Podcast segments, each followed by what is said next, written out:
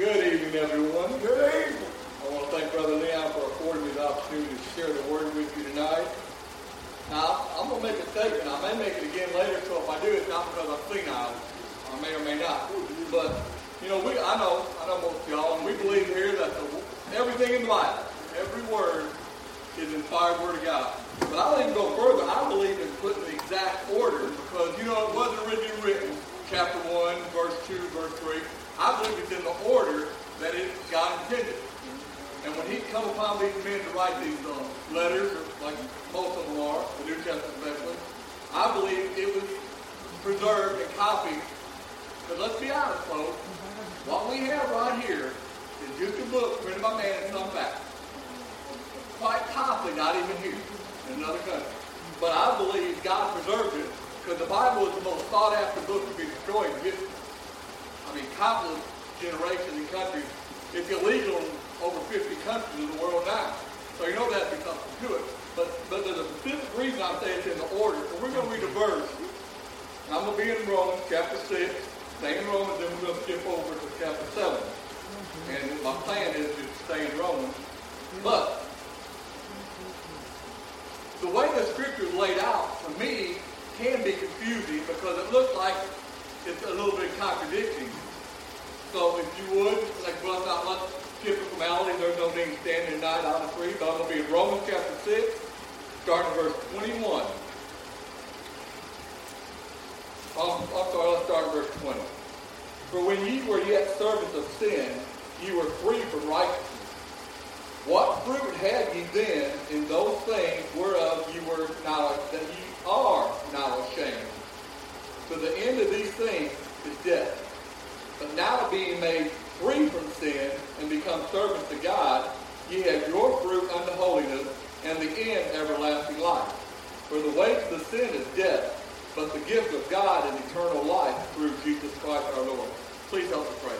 Give us grace, Heavenly Father. We love you, praise you. We thank you for this opportunity to share your word. We thank you for each person that made the effort to come out and hear your word. Now, Lord, I pray that everyone receives something that they can not only put into their personal life to help their walk with you, but they can use to, to help someone else.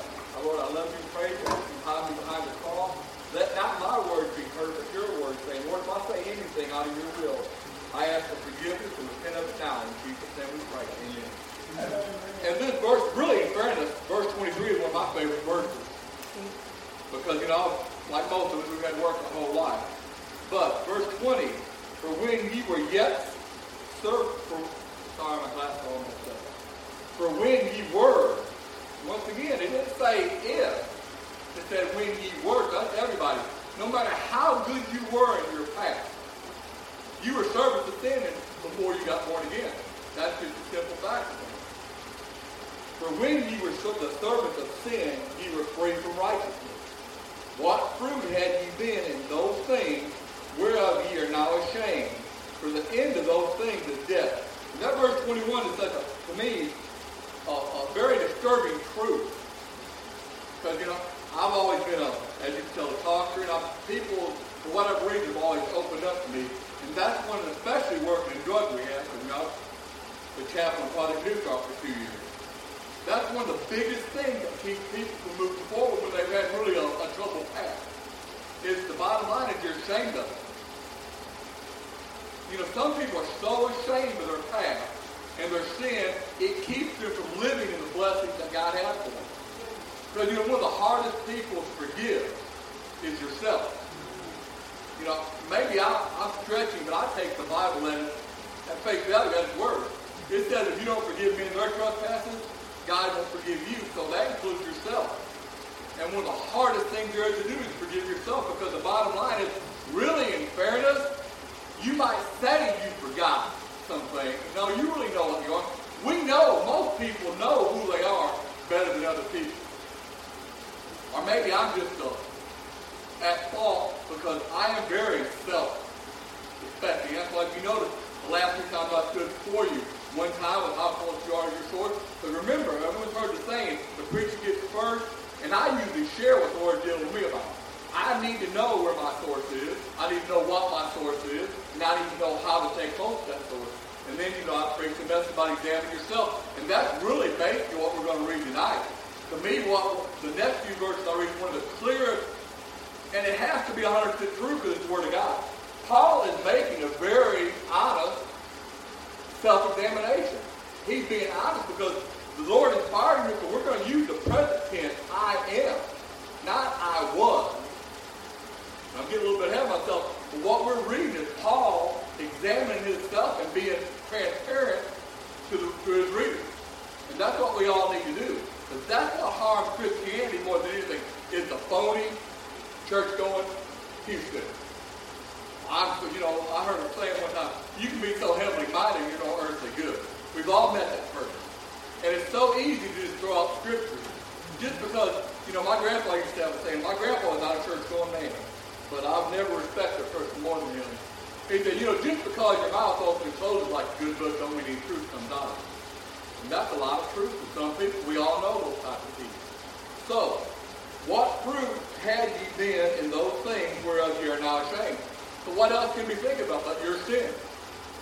And once again, ladies and gentlemen, no matter how good you are or were, you still had sin in your life. And unfortunately, if you look over at 1 John, according to the Word of God, if you say you have no sin, you're what? A liar. And a liar is one of the few things God hates. Yes, God hates. And not people, but Scripture clearly says lying is one of the things God hates.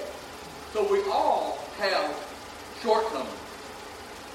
And, you know, I to hear Sister Karen say, well, I said, there's a difference in sin of omission and a sin of commission. There's willful sin, and I think there's unwillful sin. You know, anytime it's like you promise someone you're going to do something, get busy in your day, forget. In essence, you've lied to that person. So in essence, you sinned and committed one of the seven sins that God hates. Not intentionally. Most born-again believers are going to intentionally lie to somebody. But especially the busy lifestyle we live, it's easy to do. So, once again, what fruit had ye then in those things whereof ye are now ashamed? For the end of these things is death. The only thing that ends in death, besides physical death, and I don't think it's speaking of physical death here, it's speaking of spiritual death. Eternal separation from God. Then in verse 22, but now, being made free from sin and become servants to God, ye have your fruit unto holiness and the end everlasting life. Verse 22 is just another way of saying you're born again. Because how if you're born again, how can you have fruit under righteousness and be free from sin except by being under the blood of Christ? Because Christ's finished work on the cross is the only thing that will free us from sin. And I love it. It says, made free from sin.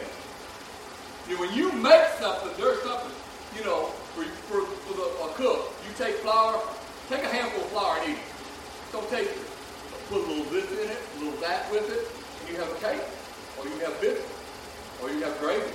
All things that I love. But it's the same way with us. We take a little bit of this, it may not be any good by itself, but we add something to it. And what do we need to add to our life to make things something for us? Is this. So if we're made free, what does that mean? That we are free. And I, you know, I use the example all the time. Like my dog's in the house right now because it's so hot. But if I let my dog outside, I set him free for him. Guess what? He knows he's coming back either in the house or in his pen. So he's not free.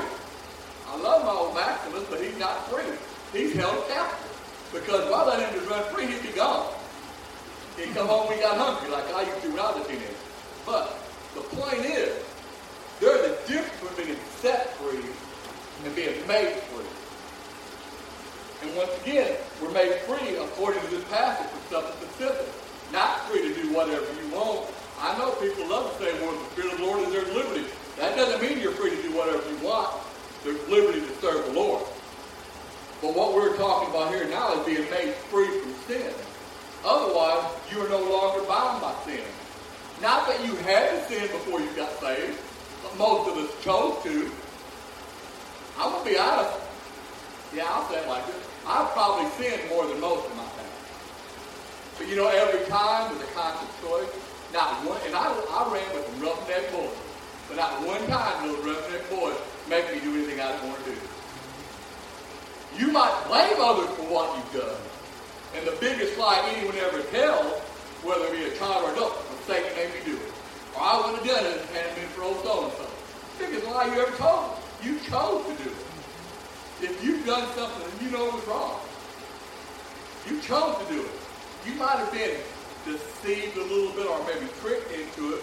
You might have went somewhere you didn't know this was going to happen. But if you're free to go, you're free to leave. But when we're talking now, this is both addressed to both the sinner, the lost person, and the saint, the saved person. But the clear message is we are made free from sin. I'm going to back up because I'm not big on the title of my message. At first, I was going to title this message, Go Wretched Man That I Am. So that's one of the scriptures we're going to admit. That's what Paul says about himself. And then I thought really more about, based on verse 23, what are, and this is really a good thought, what are you earning and what are you receiving? Now I want to read verse 23 again, Romans 6. For the wages of sin is death, but the gift of God is eternal life through Jesus Christ our Lord.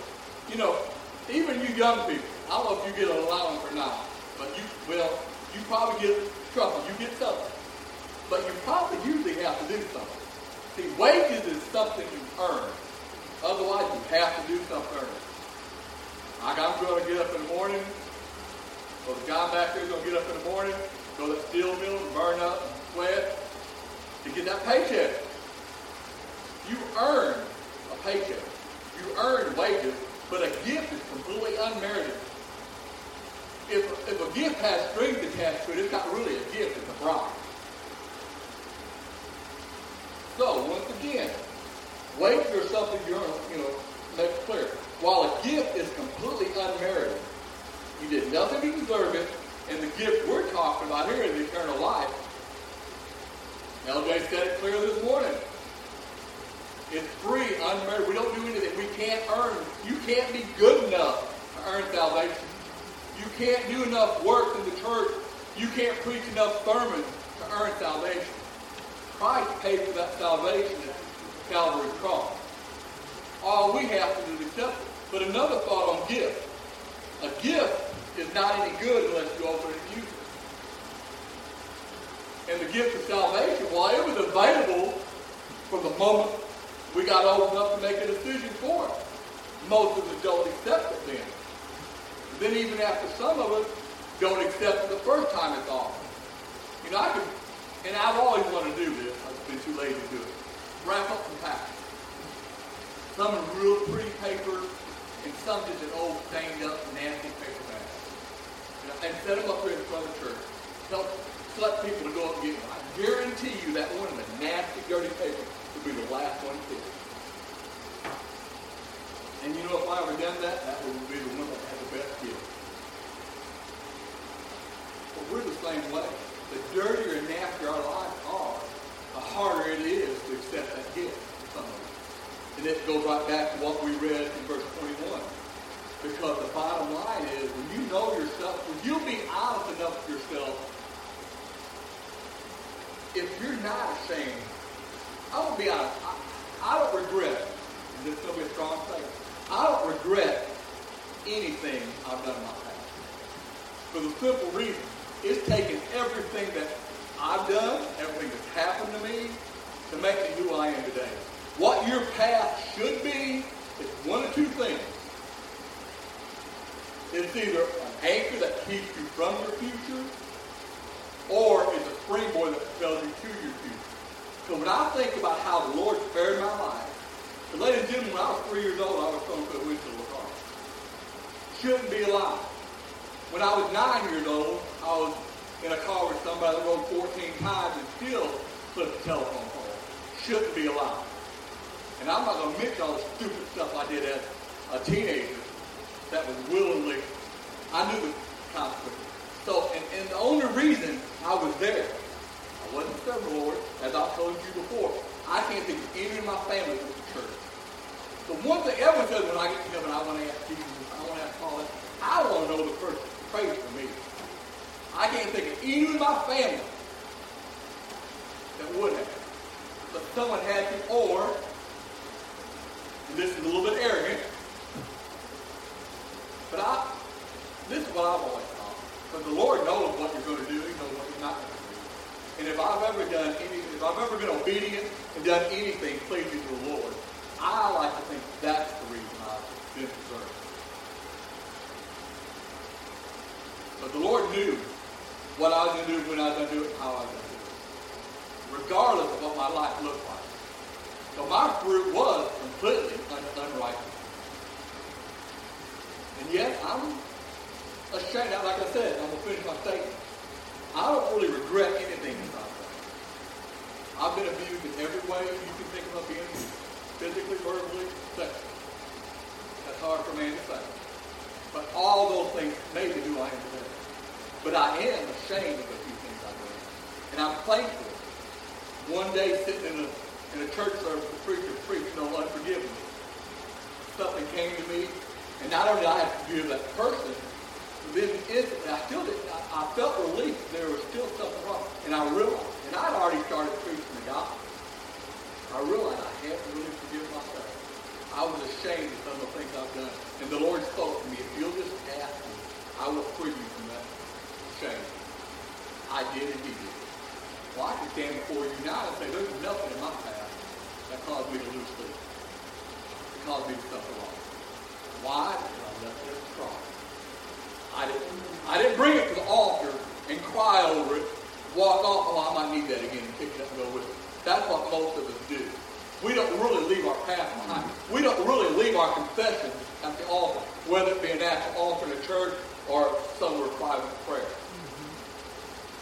Too many of us like to hold on to our past. That's the reason we really are reaping the wages of sin. Because if you don't let it go, guess what? It stays with you. You know, claiming to be a Christian and not following this book is like paying money to go to a doctor and not taking the medicine. But once again, but what are you earning? Are you earning wages of sin unto death? Or have you accepted the free gift of salvation? And if you've accepted that free gift of salvation, which I'm sure most of you are here, I know all of you. Really impressed. I don't know personally, but I do know of you. So I, I think I'm safe to say everyone here is probably born again. But once again, you have that pretty shelf, pretty package you got you got saved sitting up on a shelf, or have you opened up put it to work? Are you using your free gift? That's what's intended for. God, because if God saved us to go to heaven, why don't we go the minute we're, we're saved? God saved us so we could be His representative here.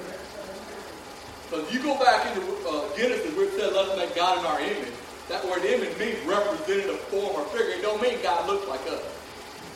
Even as handsome as I am, I hope God don't look like me. My wife. But anyway, let me go on. So let's skip over now. So once again, are you earning wages unto death, or are you accepted and using your gift of God to eternal life? And where did that come from? Through Jesus Christ. You know, I love people love to quote, and I may be wrong with this, but I don't think I am. People love to quote, the only way to God is through Christ. But I believe there's something before that that says, unless God draws you. See, it's God that draws us and puts the desire to reach out to Jesus. Then the Holy Spirit tells us how. But take all three. The person that says, well, I've never heard from God, that person never accepted salvation. You got to hear from God to get to Jesus. You got to go through Jesus to get to God. And you got to hear from the Holy Spirit to get to either one of them. And, thank you, Lord. See, I can really live by the Scripture because I want to make a statement about being filled with the Holy Spirit. But, you know, uh, and I really felt it was the Lord. But the Scripture teaches me that the Spirit, and that is capital S, I mean, the Holy Spirit is subject to prophecy. You don't have to say everything that comes into your mind. It may not be the time. So we're about four months out here. But let's skip over in chapter 7. We'll go over to verse 21. Still here in Romans. Because we're talking about wages of sin and the gift of God.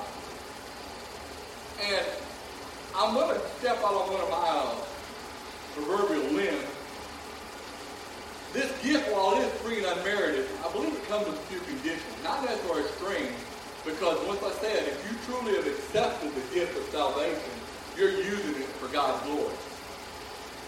And if you're not using it for God's glory, I can't say, I'll never be found guilty of saying, well, it don't look, I don't think that person's to say. I don't know anyone's heart. Yes, the scripture teaches us we'll know a person by their fruit. Just like, I love the, let me back up a little bit. One of the headings in my, my Dake Bible here is fruit produced indicates spiritual, state, and destiny. So the fruit you produce will show where you really are in the Lord. And will also determine your eternal destiny. Because as the scripture teaches, a good fruit will not, a good tree cannot bear bad fruit, a bad tree will not bear good fruit. You can't get sweet water and salty water from the same spring. But, so now we're going to skip over into chapter 7, and we're going to look at the words most of us don't like. Law. Verse 21, chapter 7. I find then a law that when I would do good, evil is present with me. For I delight in the law of God after the inward man. But I see another law in my members, warring against the law of my mind, and bringing me into captivity to the law of sin, which is in my memory. I'll stop there for just a moment.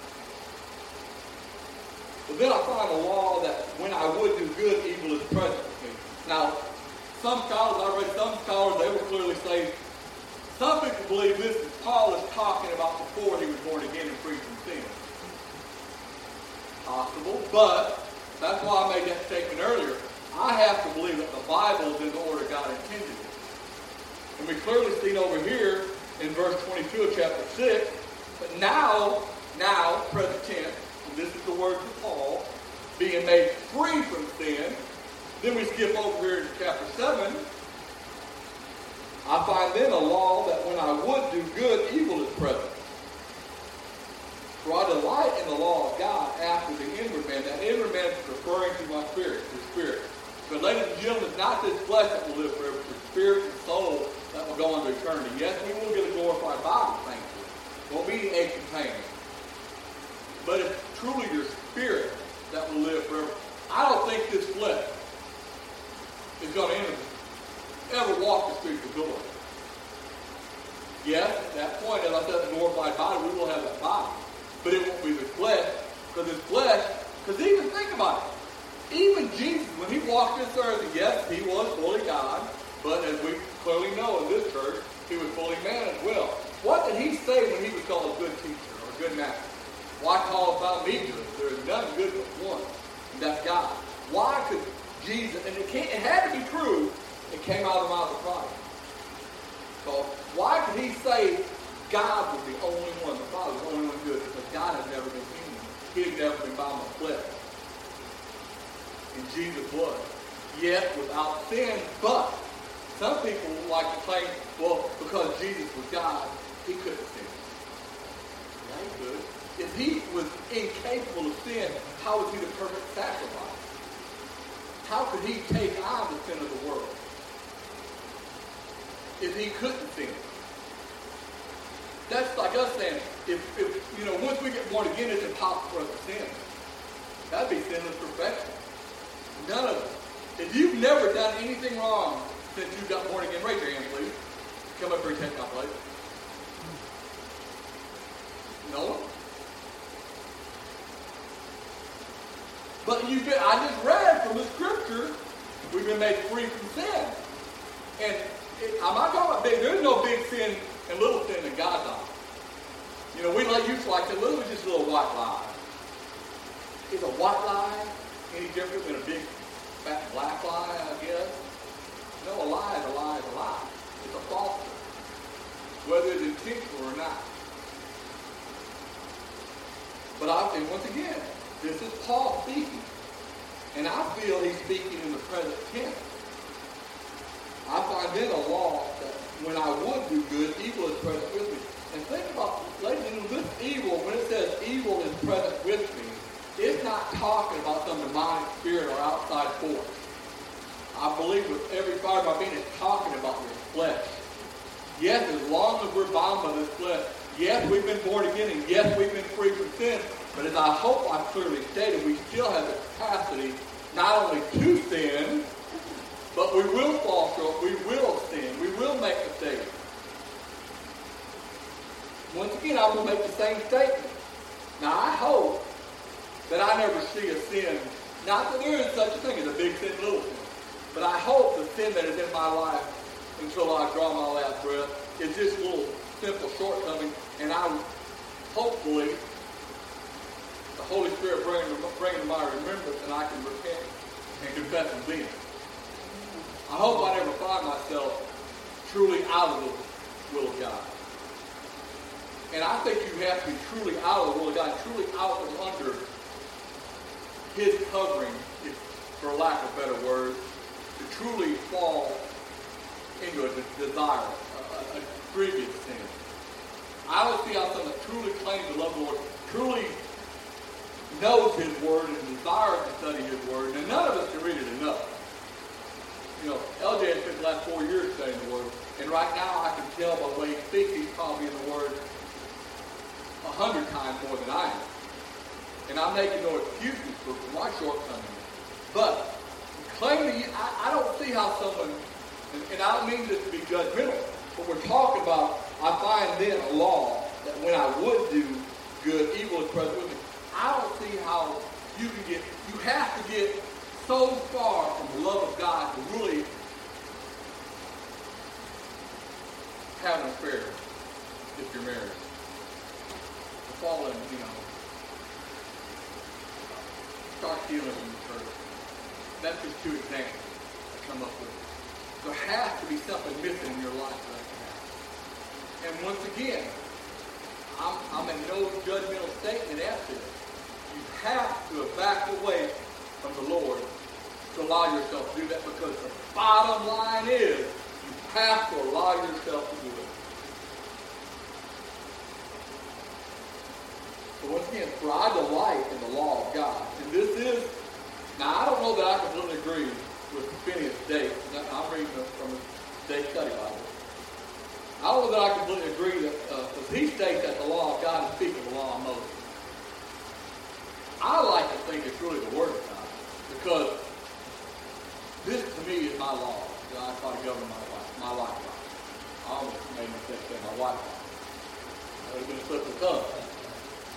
But, you know, I said, I'm a scholar. Someone probably knows this better than me. But I truly want to believe that we are, in verse 22, that I delight in the law of God after the inward man.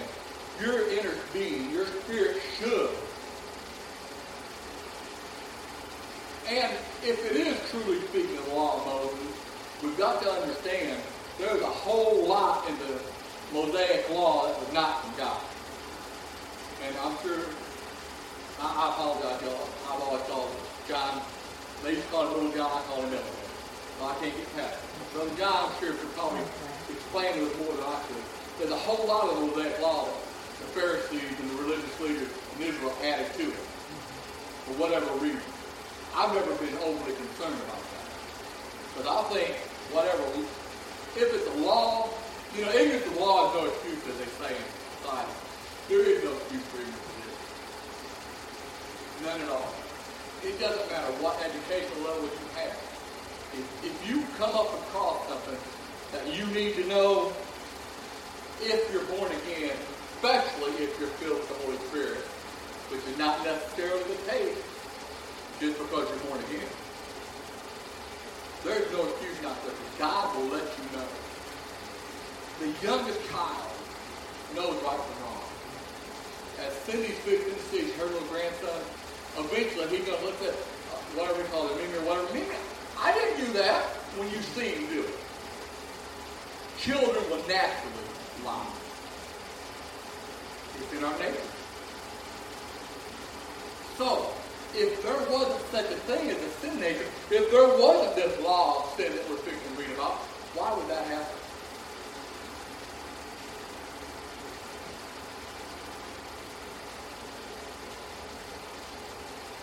You know, so to me, verse 21 through 23, and I'm going to read these three again, is a clear picture of walking in the flesh, being controlled by the flesh, not the spirit. Mm-hmm. For I find in the law that when I would do good, evil is present with me. For I delight the law of God after the inward man. But I see another law in my members warring against the law of my mind and bringing me into the captivity to the law of sin is in my members. Of course, that members, that word members just literally means member, the limb. You look up in the Greek, it means a part of the body. I think that's why the scripture's there. If your eye causes you to sin, it's better to pluck it out. The Bible's not teaching mutilation. But if your eye causes you to sin, it's better to go in glory without eye, pluck it out. If your hand causes you to sin, it's better to lose. Now, luckily, that's metaphorical. You don't really have to touch your hand on But the point is, this is a clear picture of being bound by the flesh. But we just read that we're made free from sin once you're born again. And if you're trying and doing your best to live a life pleasing to God. But when in verse 22, I see another law in my memory. And now this is one thing I, because this, this gentleman, Finis Dake, is far smarter than I am, so I want to read a note from him. This law of sin, the law is stronger than the law of the mind, it captures man regardless of the, of the protest of the law of the mind. The victory is not occasional but complete. So the bottom line is the law of sin, the reason it is stronger than the law of mind, most of us do not do what the Bible teaches. I think it's Romans chapter 12 where it says, renew your mind daily. Why do, why do we need to renew our mind daily? Especially in the world we're coming from. Ladies and gentlemen, you're hard pressed to go out in public and not hear language that a, child of God doesn't hear. Hard pressed. So you're constantly bombarded with improper language, improper thought, improper dress. As I say all the time, women are wearing underwear for outerwear. I don't get that. And at work, unfortunately, where I work, they allow their employees to wear shorts. And, and I always have this over, and I don't know why I'm saying this, but we're about so about, yeah, I'm just going to say it. It's hard to tell if some of these women are wearing t-shirts too long or shorts too short. All you see is t-shirt. Same way with men. I see men dressed the same way. So it's hard. Luckily, that doesn't really disturb me. The reason I'm bringing it up is we are constantly exposed to the wrong image, the wrong side. And if you don't renew your mind daily, if you don't, as it says in another place, think on these things. You know, like I heard a, a gentleman say one time, you can't keep a bird from flying through your hair. And it, it's happened to me one time. I, I had a bird flying out of my hair. That's when I had long hair. But you can't keep from building a nest. You can't keep impure thoughts from entering your mind, but you can't keep from dwelling on. But it takes a conscious effort, especially if you're born again, because the Spirit of God, if, if your spirit is, if you're truly born again, and you're truly filled with the Spirit, the minute the wrong thought enters your mind, you should feel conviction. And, and I heard the, the gentleman we're fixing to have come preach for from Jimmy Ministry. Brother Paris Reagan. I heard him make a statement I never have looked it up. I'm going to take it to face value. The word conviction really means, the Greek really means convinced. So if you're under conviction for something, you're really, the Lord is probably really trying to convince you that that is not good for you. So once again, we see this law. And this law, unfortunately, the law of sin, is quite often stronger than the law of our mind because the law of our mind, unfortunately, well, shouldn't be because your mind dwells in your spirit. Your thought process is part of your spirit and soul that is eternal. But if you don't feed that spirit, that, that soul, with the right substance, quick story. My wife picked this up for. But uh, I read, this is a true article. This friend that lives in New York City had an army buddy that was a Native American. And he invited him to New York City, wanted to show the city. And that man thought, oh, this, this is too much for me. And they were walking down the street.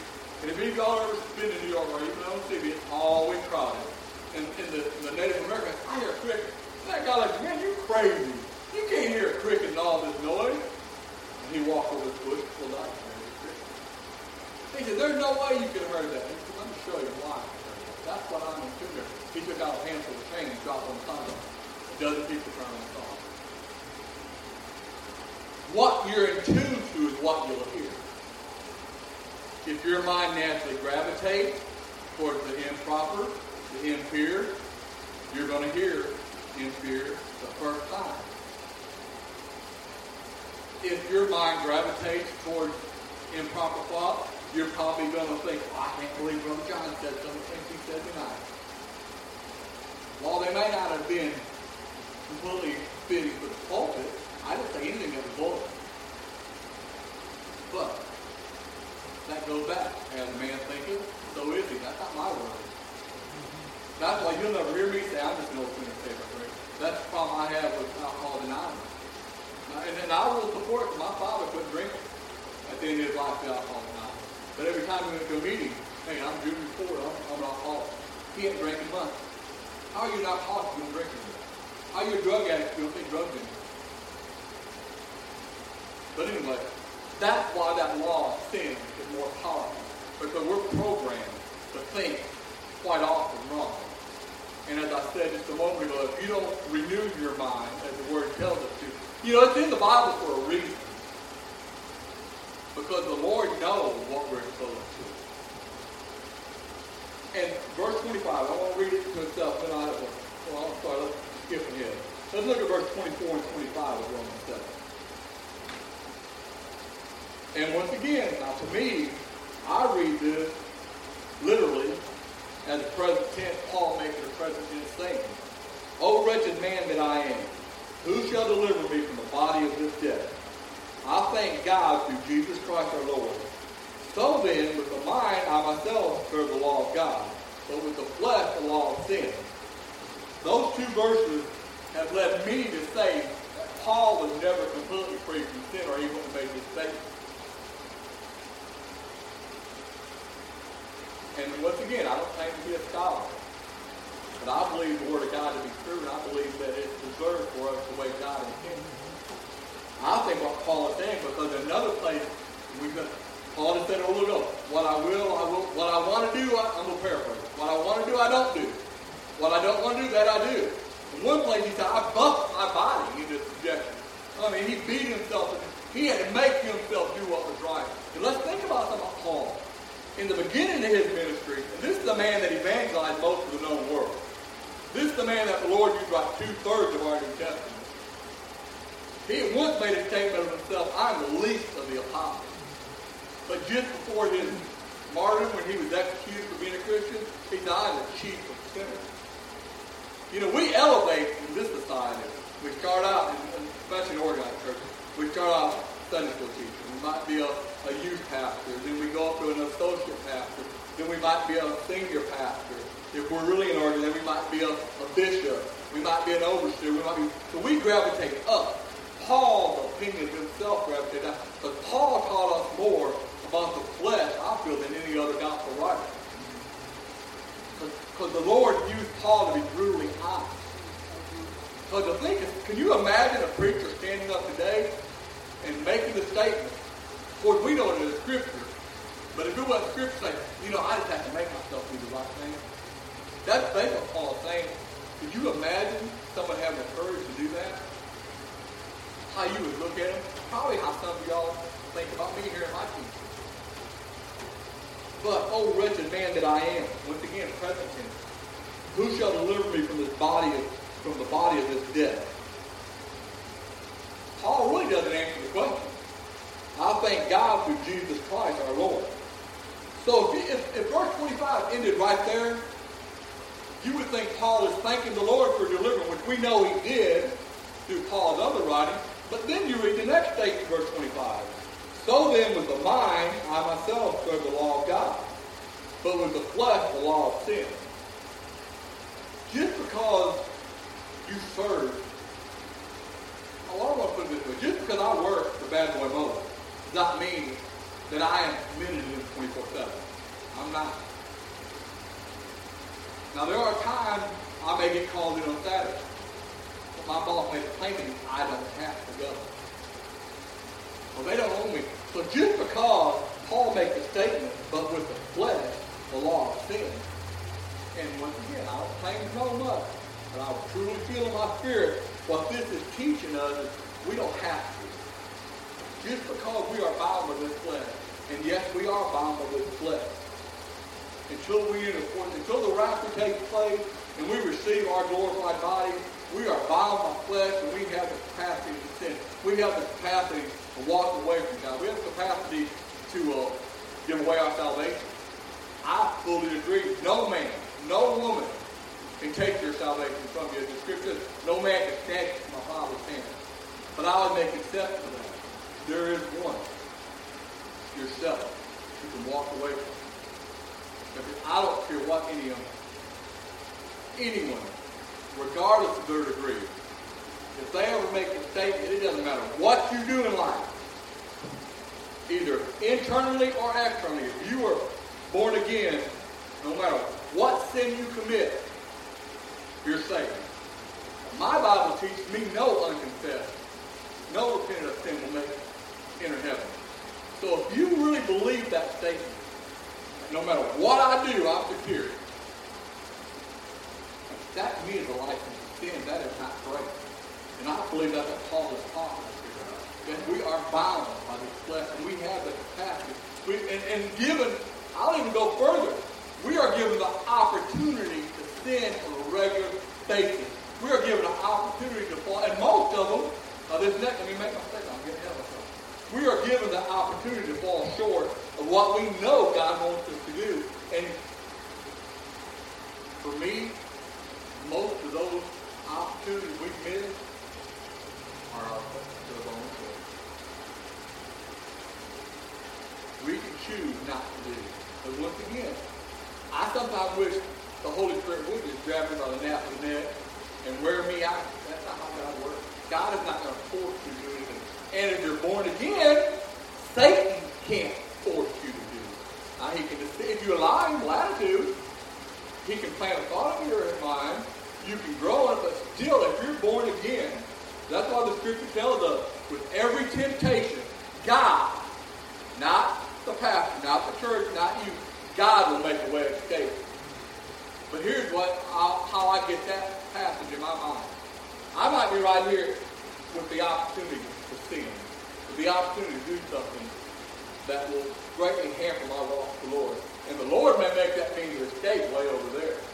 Guess what? The Lord is not going to miraculously transport me over there. I'm going to have to take my little feet and walk over to that. I'm going to have to leave this situation.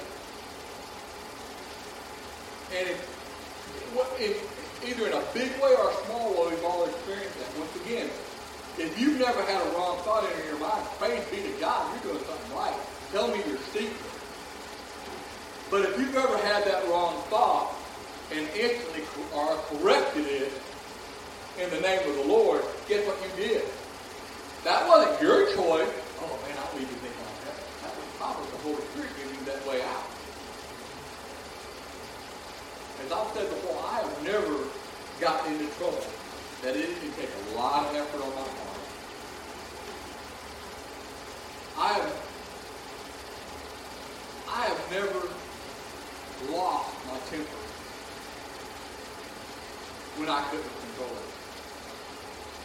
And I want to close, but I'm going to keep it on, but I want to close with this one little thought. And we've all probably made statement, so-and-so just makes me so mad, he just, he just drives me crazy. You know, that is the most ridiculous statement you can make. When you say, let's say you and your spouse or you and a coworker get into it, and well, he made me so mad I lost my temper. You're right, you lost it. But to say that that person made you so angry you lost your temper is to say that you gave that person control over your mind. Well, you remember, anger is one letter, and I did this with the youth when I in for Karen. I one of my anger on, on the board. A-N-G-E-R. Now put a D in front of that word anger. You have danger. That's how easy any of us are from falling short. That, it, it isn't accurate saying to say you lost your temper. You lost something when you allow your temper to get to the point that it causes you to sin. Because I, I believe that the scripture says be angry and sin not. There's nothing wrong with getting angry. I'm going to be honest, if the church would get a little angry about what's going on, if believers get a little angry at what's being shoved down our throat, we might see this nation turn around. But as long as we sit back and take everything that's thrown at us, everything we're being forced to accept, and keep our little squeaky mouth shut, guess what? We're going to work and work and work. And no one, there's no one to blame but us. I believe the church will be, when we stand before the Lord, the things in this nation don't change, each and every one of us are going to have to give some kind of account on why that happened. I have granddaughters fully embraced homosexuality. They know I love them. They know, but they also know that I, I feel it's wrong. Do I beat them up with it? No. But they know how I feel. And that's what's wrong with this church, this world today. The church is sitting back and accepting whatever the world wants to you know, I, I seen a Facebook post the other day, you know, about how Christianity is wants to shove their belief down their throat. And I had to make a comment. I said, well, that isn't what LGBTQ, I don't think now there's a plus sign. I'm not sure correct. I don't even know sure what all the letters mean, but they keep adding to it. But isn't that what that movement is doing? They're not wanting equal rights. And this goes right along with what I'm teaching because there is a law of sin there's a law of God and there's the law of our mind. We can choose to accept it. We can choose to ignore it. Or we can choose when we have the opportunity in the proper way to stand against it. Christianity, yes, unfortunately, church, some churches have. Some Christians go too far and do try to shove it people's throat. But as a movement of hope, and I said, this is where our country has gotten to. If you stand up and say anything that you disagree with is wrong, you're hated. And ladies and gentlemen, the day is coming. I believe I just recently heard it's already happening in Canada. And that's not that far from us. They're not that much of a different government. Where it's going to be against the law to even read the scriptures that speaks against homosexuality. You think that sounds out there, but if we don't stand up and realize that there is a law of God that we're held accountable to, that we need to defend. I like what he said this morning. No, the gospel itself can stand on its own, but it has to be put out there. And the church got to the point where Paul just read, I find, I delight the law of God inside. Me just read it. I know, I know I'm. Hey, we're Pentecostal. I have four clothes. Once again, this is verse, chapter 7, verse 21. I find then a law that when I would do good, evil is present with me. For I delight in the law of God. In other words, I delight in God's word. After the inward man, but I see another law in my members, warring against the law of my mind. Otherwise, warring against what I know to be right, and bringing me into the captivity of the law of sin, which is in my members. So if, if the Lord saw fit to have the Apostle Paul write these words, don't you think it's relative? Don't think it's possible today for us as born again believers to accept what is what is being forced upon us because we don't want to be thought of as politically incorrect. We don't want to be thought of as, as haters. This word is just as relevant for us as it was Paul It's just as relevant today in 2022 as in the year that Paul wrote. In the church of Rome. There is nothing new under the sun according to the Bible. And if the church individually and corporately doesn't start looking at themselves with a little bit more critical eye,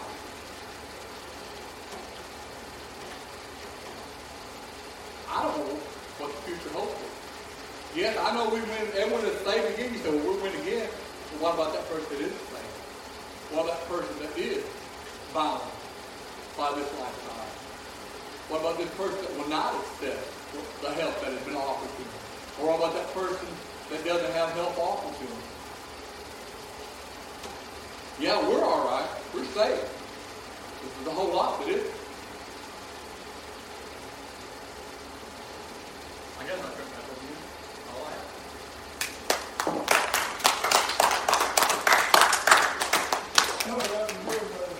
Amen. You know, as he was talking about whether or not we embrace worldly philosophy, that's been reminding me of something that I've been, that the Lord has kind of showed me uh, about one of the biggest denominations in the world, the Southern Baptist Convention, uh, who recently this great denomination has been going through a major divide over issues that should not even be debated in Christianity. Uh, First Baptist Church in Ontario, it's been revealed they have been baptizing uh, homosexuals and transgenders. And there's a big debate in that denomination on whether or not they should embrace critical race theory in their mainstream doctrine and whether or not they should teach that in their schools. And a major split appears to be coming in that denomination. And it reminds me of the issue that the Methodist Church recently went through, debating the same issues and eventually split what at one point was one of the most historically one of the most significant denominations ever.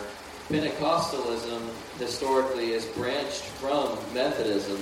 Uh, we come from the Methodist Church on a historical basis, and now it's completely unrecognizable compared to its roots. So uh, I see the SBC going in that direction, and it shows you that man's doctrine is not anywhere near as strong as God's truth.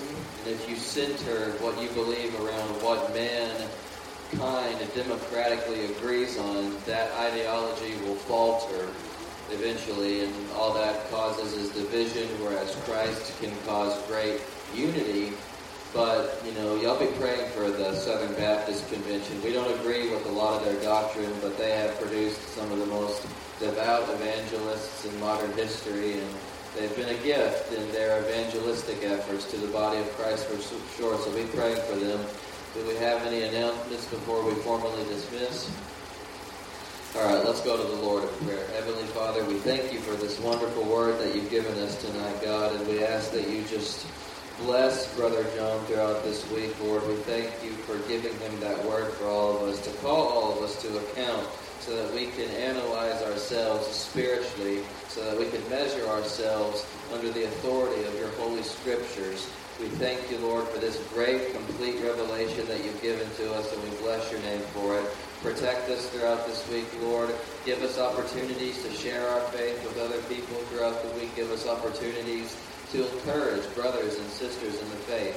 And we'll be sure to give you all the praise and all of the glory and all of the honor. And we say this in the name of Jesus Christ. Amen. Amen.